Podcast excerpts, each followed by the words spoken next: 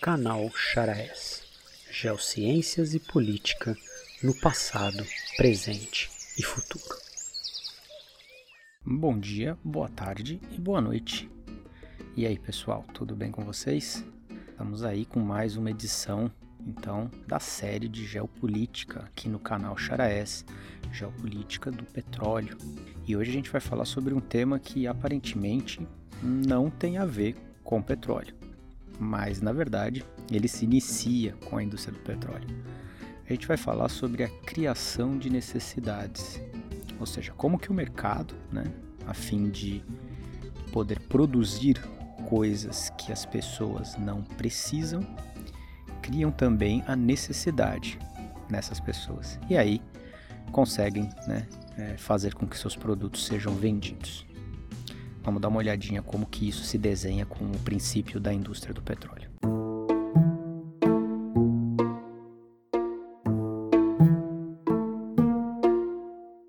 Como a gente já tinha visto, é, a indústria do petróleo começa então com uma necessidade real, né?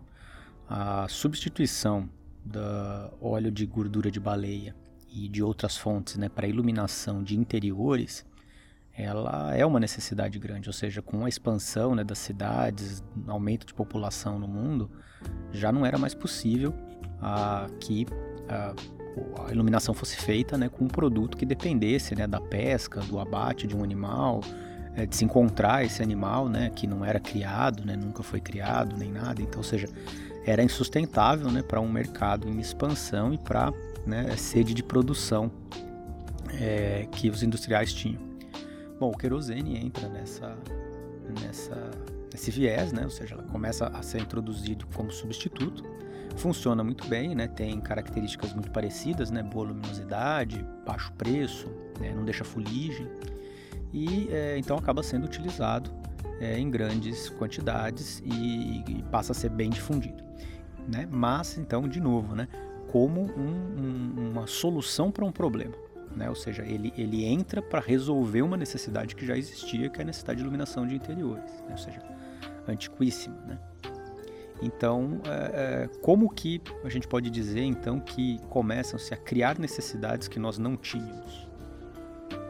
Quando os processos de destilação né, e de refino do petróleo é, avançam e começam a ficar mais modernos e mais precisos, né, ainda ali no final do século XIX, é, uma série de subprodutos começam a ser obtidos. Né? O petróleo é uma grande mistura de hidrocarbonetos né, de diversos tamanhos de cadeia química é, e que, na verdade, é, é, são esses diversos produtos que a gente conhece separados, né, todos né, ali misturados né, dentro do, do petróleo. É, e aí esses subprodutos eles não tinham utilidade, né? E começou-se a perceber que o querosene, né, que era buscado para produzir então esse esse bem para iluminação de interiores, principalmente, ele é, não tinha é, uma representatividade em termos de quantidade né, dentro da, da, de cada barril refinado, né, tomando por essa medida. Então, uh, os, né, os industriais, principalmente ali a, a, Standard Oil, né, com o John D. Rockefeller, que a gente falou bastante no, no áudio passado, uh, começa a pensar que esses subprodutos possam ter alguma serventia. Para vocês terem uma ideia, né, nos princípios ali, então a gasolina, né, que é um dos mais representativos, né, no, no, na, no petróleo de composição química, né, que era encontrada lá nos Estados Unidos. Aqui cabe um parênteses, né, cada lugar do mundo tem um petróleo com uma característica e essa característica faz com que é, cada lugar então tenha uma espécie de uma é, porcentagem né, de produtos né, dentro desse compondo o petróleo diferente em cada lugar do mundo. Né? Então, para lá a situação né, da Pensilvânia, Tennessee e, e, outros lugares ali nos Estados Unidos onde começou-se isso, uh, uh, você tinha ali então uma proporção grande de gasolina, era a maior parte né, do que era refinado. Essa gasolina ela era simplesmente jogada nos rios lá da região, obviamente também não se tinha nenhuma consciência né, de, de, de quão tóxico né, é esse produto, uh, elas eram dispensadas né, nos rios. Então, uh, eles estavam fazendo uma exploração para obter um produto que tinha potencial para gerar diversos subprodutos, mas estavam jogando fora né, uma boa parte desse subproduto. Bom, é nessa situação então que começa a se perceber que esses subprodutos tinham, obviamente, alguma utilidade, né? Uh, uma utilidade aplicada, mas que talvez não possa ser encarada como a resolução de um problema, né? Uh, por exemplo, né, o petróleo in natura, né, pelas suas características lubrificantes, né, né, ele poderia ser utilizado, ele era utilizado né, em máquinas a vapor como um lubrificante para as partes móveis dessa, dessas máquinas. Mas é importante lembrar que essas máquinas né, elas já funcionavam, ou seja, elas já cumpriam um papel uh, de invenção original e de resolução de problema delas. Né? Então elas já existiam e já executavam uh, a função. Então uh, começa a aventar a possibilidade né, de substituir a, a forma né, de funcionamento dessas máquinas, né? não mais por uso do, do, da queima de carvão e movimentação por vapor, mas por motores a combustão. Né? E aí que entram os derivados do petróleo. Muitos testes são descritos e feitos né, para tentar né, viabilizar esse tipo de uso e essa substituição, mas ela parece ser muito tímida e lenta né, no começo, pelo que é, mostram os registros. Né? E aí é que a gente tem uma, uma, uma aproximação histórica. Né? O John D. Rockefeller se aproxima muito né, de um funcionário das indústrias né, e das empresas do Thomas Edison, isso mesmo, o inventor da lâmpada elétrica. Esse funcionário era ninguém mais, ninguém menos do que o Henry Ford, né, o inventor e fundador né, da, das indústrias automobilísticas Ford e também do primeiro carro produzido em linha, né, o Ford T uh, o John D. Rockefeller consegue convencer o Ford a deixar o projeto de construção de um carro elétrico que ele estava já planejando fazer na indústria do Thomas Edison, mas que não estava recebendo o devido reconhecimento e investimento, uma vez que o foco né, da, da indústria do Thomas Edison era concorrer né, com os fornecedores aí de é, é, de querosene, é, fornecendo a iluminação elétrica né, que se utilizava de lâmpadas, né, que a gente pode perceber que foi a que prevaleceu para os dias de hoje. Então, uh, ele conseguiu convencer né, o Henry Ford e fez um investimento muito grande para que o Ford fizesse o desenvolvimento do, do veículo dele, né, da, da, carruagem automática ou da carruagem sem cavalos, uh, que utilizasse então é, gasolina como combustível e aí sim ele pudesse então criar um mercado né, para a inserção e utilização desse subproduto do petróleo que naquele momento era algo né, é, a ser né, é dispensado porque não tinha tanta utilidade. Então esse é o primeiro exemplo né, que a gente percebe assim na história que tem toda a relação com a indústria do petróleo que a gente pode ver é, uma situação onde problemas que já estavam solucionados eles são né, é, modificados então para que pudesse ter a inserção de um novo tipo de produto.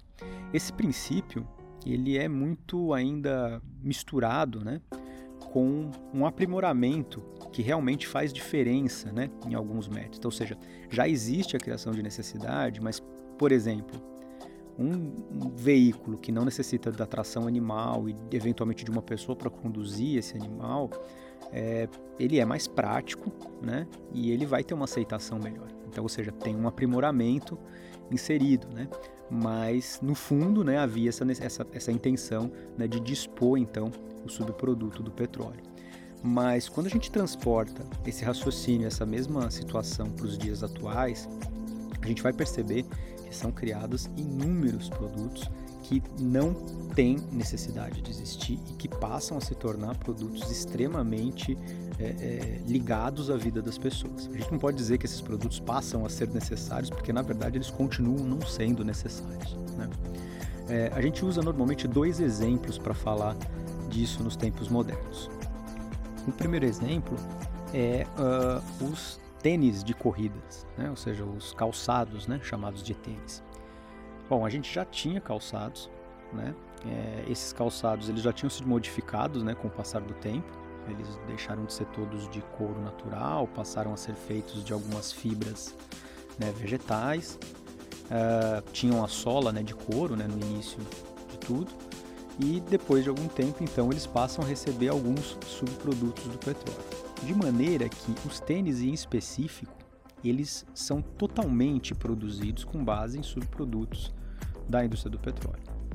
E o mais interessante é que o início da história dos tênis, né, com a, a empresa Nike né, na década de 70, começo da década de 70, ele é remontado a uma necessidade que uh, a gente realmente não tinha.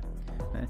É, a gente sabe através de um grupo de, pesqui um grupo de pesquisadores liderados pelo cientista Lieberman que é, a mudança de mecânica da corrida, ou seja, o jeito que a gente passou a correr depois que os tênis foram introduzidos no mercado, com uma justificativa né, do mote inicial de que era, era necessário que tivéssemos amortecimento para a nossa pisada e amortecimento para o nosso calcanhar, é, fez com que as pessoas passassem a se locomover de uma maneira inadequada, principalmente na corrida, né? na caminhada.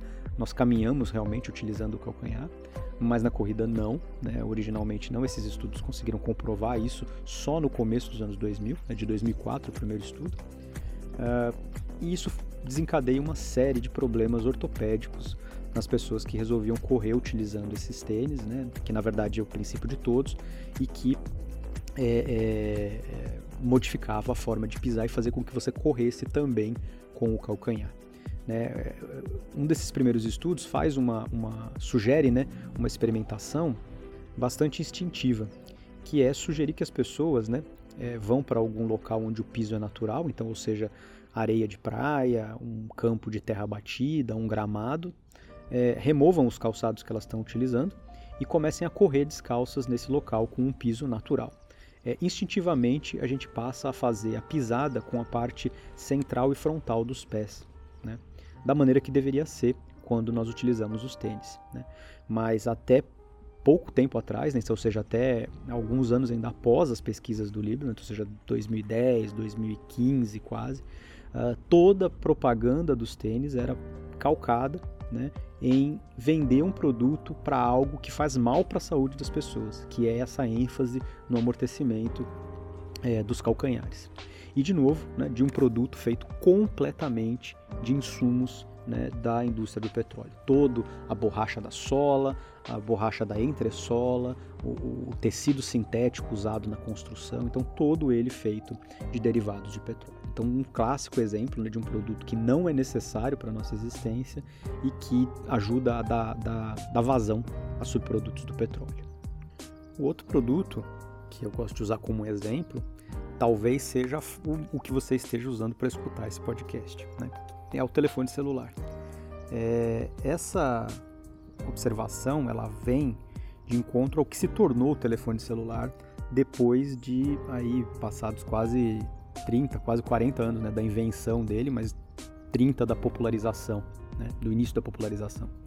O telefone celular ele foi concebido para fazer comunicação, ou seja, uma pessoa se comunicar com outra através de voz. Algo que podemos fazer com um telefone né, com fio, né, com linha e com fio, e também podemos fazer com o telefone celular.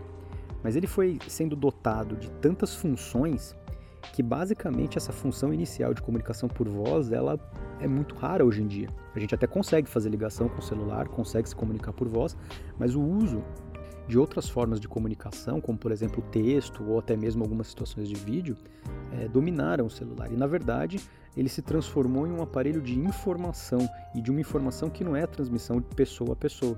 Né? Informação no sentido de você ir atrás das notícias ou das informações que você deseja e muitas vezes essas notícias serem impostas até vocês, né? através dessa, dessa questão de é, utilização dos dados, da sua utilização e direcionamento de propagandas e matérias de jornal, por exemplo.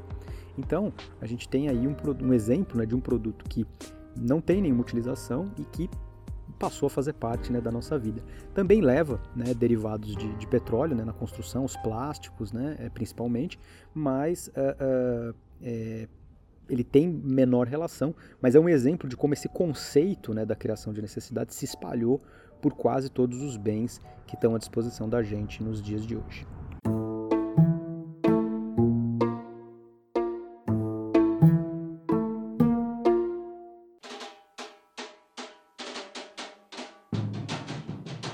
Para fechar, então, como sempre, a nossa música do dia, né? Vocês já estão ouvindo aí de fundo. É, e demorou um pouco, mas eu cheguei nas músicas nacionais, né? De novo, né? Mantendo aquela estica de não, não circular pelo que é comercial, apesar dessa música representar para muitos né, especialistas meio que a origem aí do que vai ser o Axé Music. É, ela tem uma representatividade de, enquanto é, divulgação né, da cultura africana no Brasil muito, muito grande por fazer né, na sua letra a exaltação aos, aos reis africanos, né, aos reis do Egito. Então esse clássico, né, Faraó, é, é cantado é, pelo Olodum, né, interpretado aí por várias pessoas, ficou muito famoso depois na voz da Margareth Menezes, né, mas é, é, conseguiu arrastar multidões aí pelas ruas de Salvador, é, mostrando né, que a cultura africana tem uma grandeza e uma importância muito grande para a constituição do Brasil hoje em dia. Então, para encerrar o ano, fiquem aí com essa grande canção Faraó, Olodum e Axé para todo mundo. Até logo mais.